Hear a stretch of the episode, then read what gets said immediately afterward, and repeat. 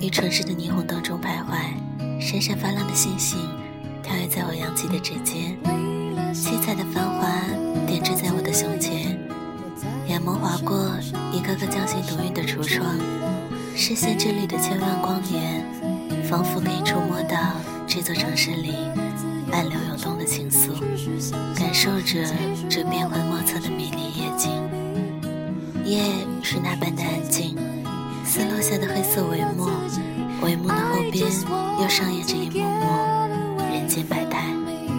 这里是你的星路旅程，FM 幺八七四六，夜微凉，心向暖，我一直都在。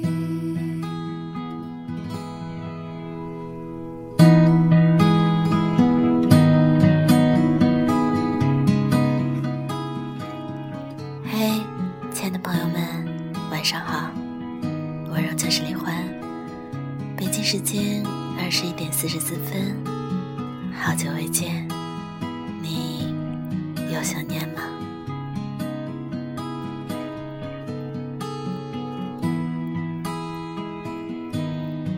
今晚读到这样一篇文章，换你一份舍得，分享给你们。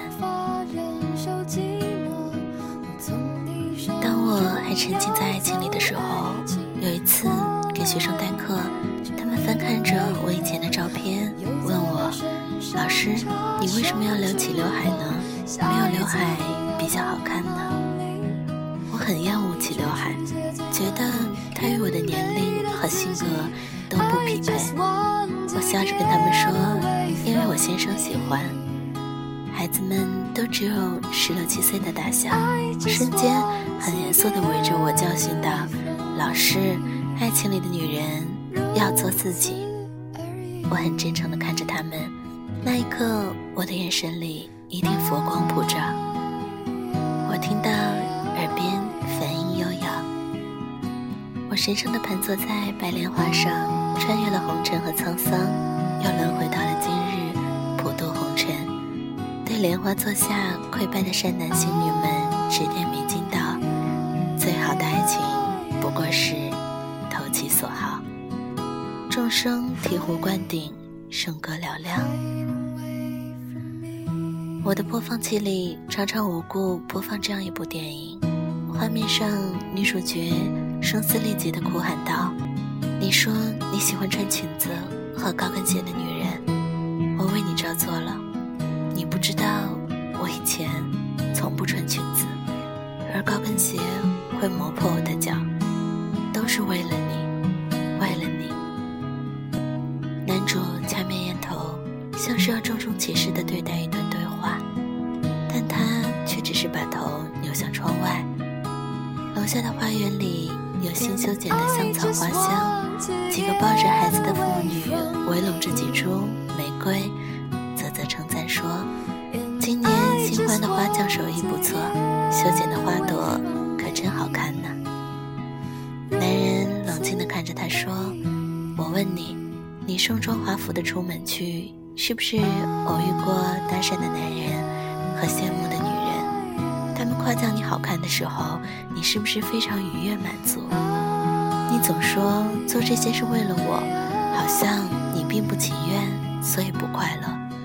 就算你不喜欢打扮的过程，样享受了结果，不是吗？我不知道这是哪年的片子。”电脑里只有这一个片段，没有开端，不知道结局。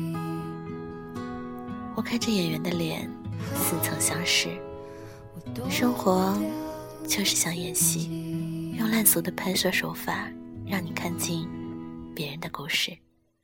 你一直努力做个意外，然后发现却逃不出相同的结局。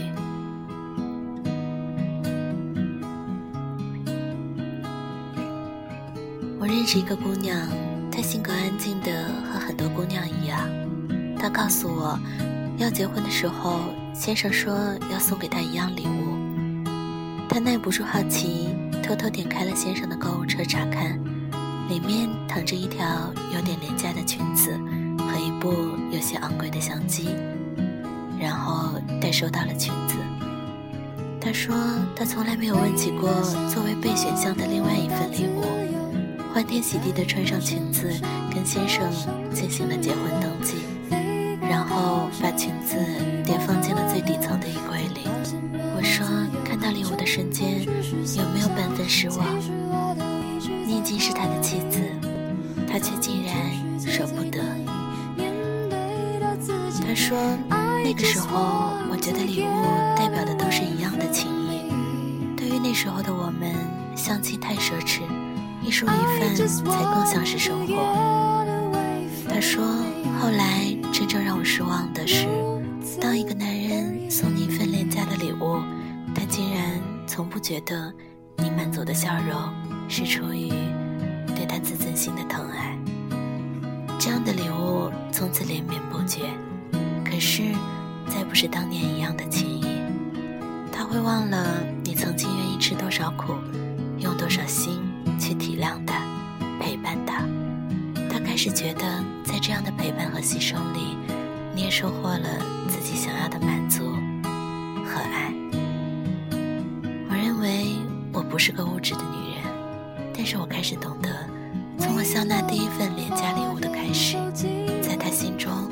我便从此是几百块钱可以取悦的不识货的女人。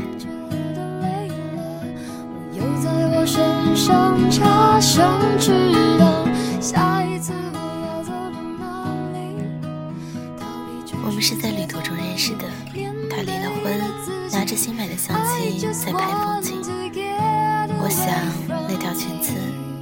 随着一个女人贫贱富贵。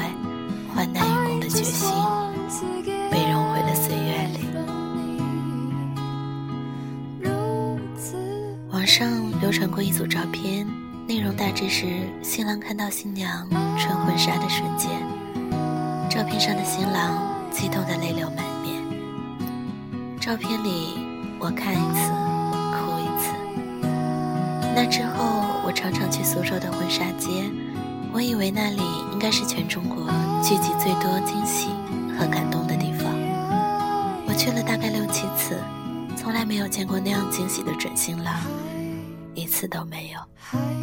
我看到的画面大多是准新郎疲惫地瘫坐在婚纱店的凳子上，看着新娘兴致勃勃地在展台上唱独角戏，帘子一次次地拉开，新娘不断地问。亲爱的，这条鱼尾会不会显得我太胖了一点？那这条椅子尖呢，是不是刚好衬我的锁骨呢？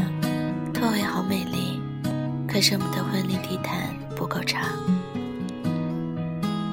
要不然还是选那件齐地的，虽然不是最美，可是算下来价钱最划算呢。几乎每一个准新郎都不解地看着像打了鸡血似的老婆们。他们似乎真的不懂得这几套婚纱究竟有什么区别。他们心里或许还在想，这辈子只穿一次的衣服，为什么偏偏要买？劳师动众，当真不值得。因此，吵架的情侣真是不少。女的大哭说：“你给点意见会死啊！我一口气试了这么多套，你只坐在那里看一看还嫌累。我是为了谁？”我美，你在婚礼上不是也有面子吗？男的也暴怒道：“婚礼就是个形式，谁会记得你穿什么？你自己挑剔，自己找罪受。”这在我看来不是最悲催的，最悲催的是那个新娘，从店铺开张到打烊，试了几乎一整天的衣服，最后讨好般的对先生说：“要不然。”还是第一套吧，虽然没有后面那套好看，也不是最衬我的身材，可是可以省好多钱。我也不一定要穿的那么贵，是不是？我是不是还是个会过日子的好媳妇呢？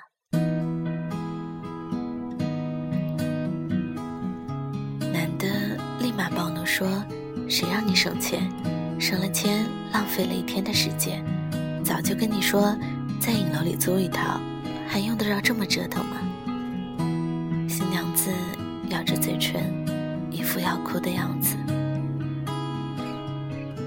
我不是一个唯我独尊、坚持物质的女人，我只是看多了太多自我牺牲、毫无所求的故事和那些悲伤的结局。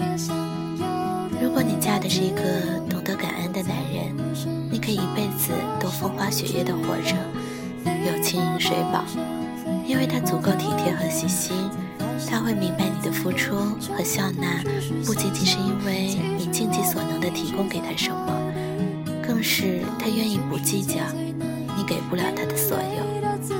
但如果你很不幸遇到一个会算计收获与给予，渴望收支平衡的男人。可能你不能继续做一个毫无要求、尽情牺牲的女人，他会在心里暗自盘算着你的收益，以此抵消掉你的付出。一段看上去收支平衡的爱情和婚姻，背后一定有着填补不了的赤字。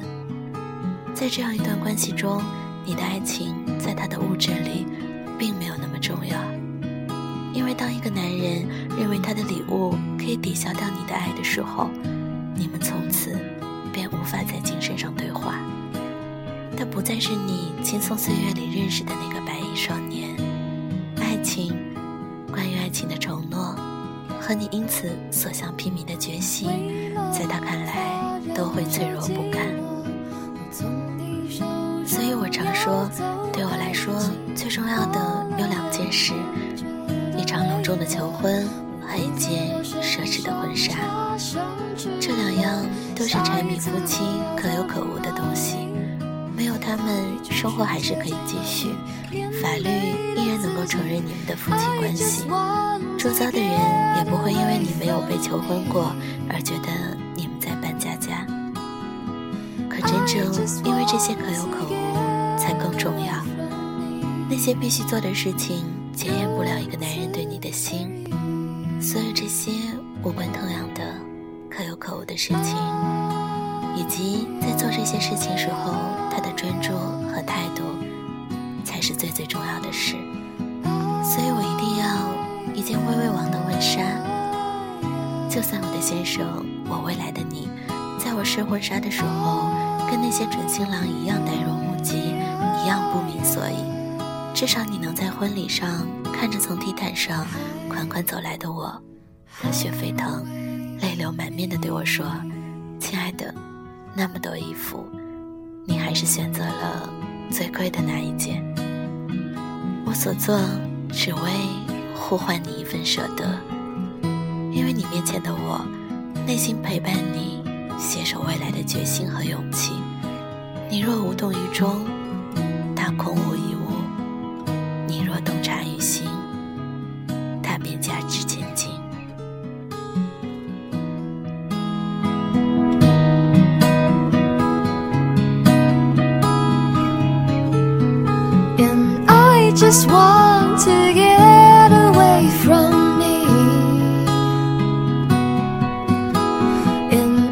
just want to get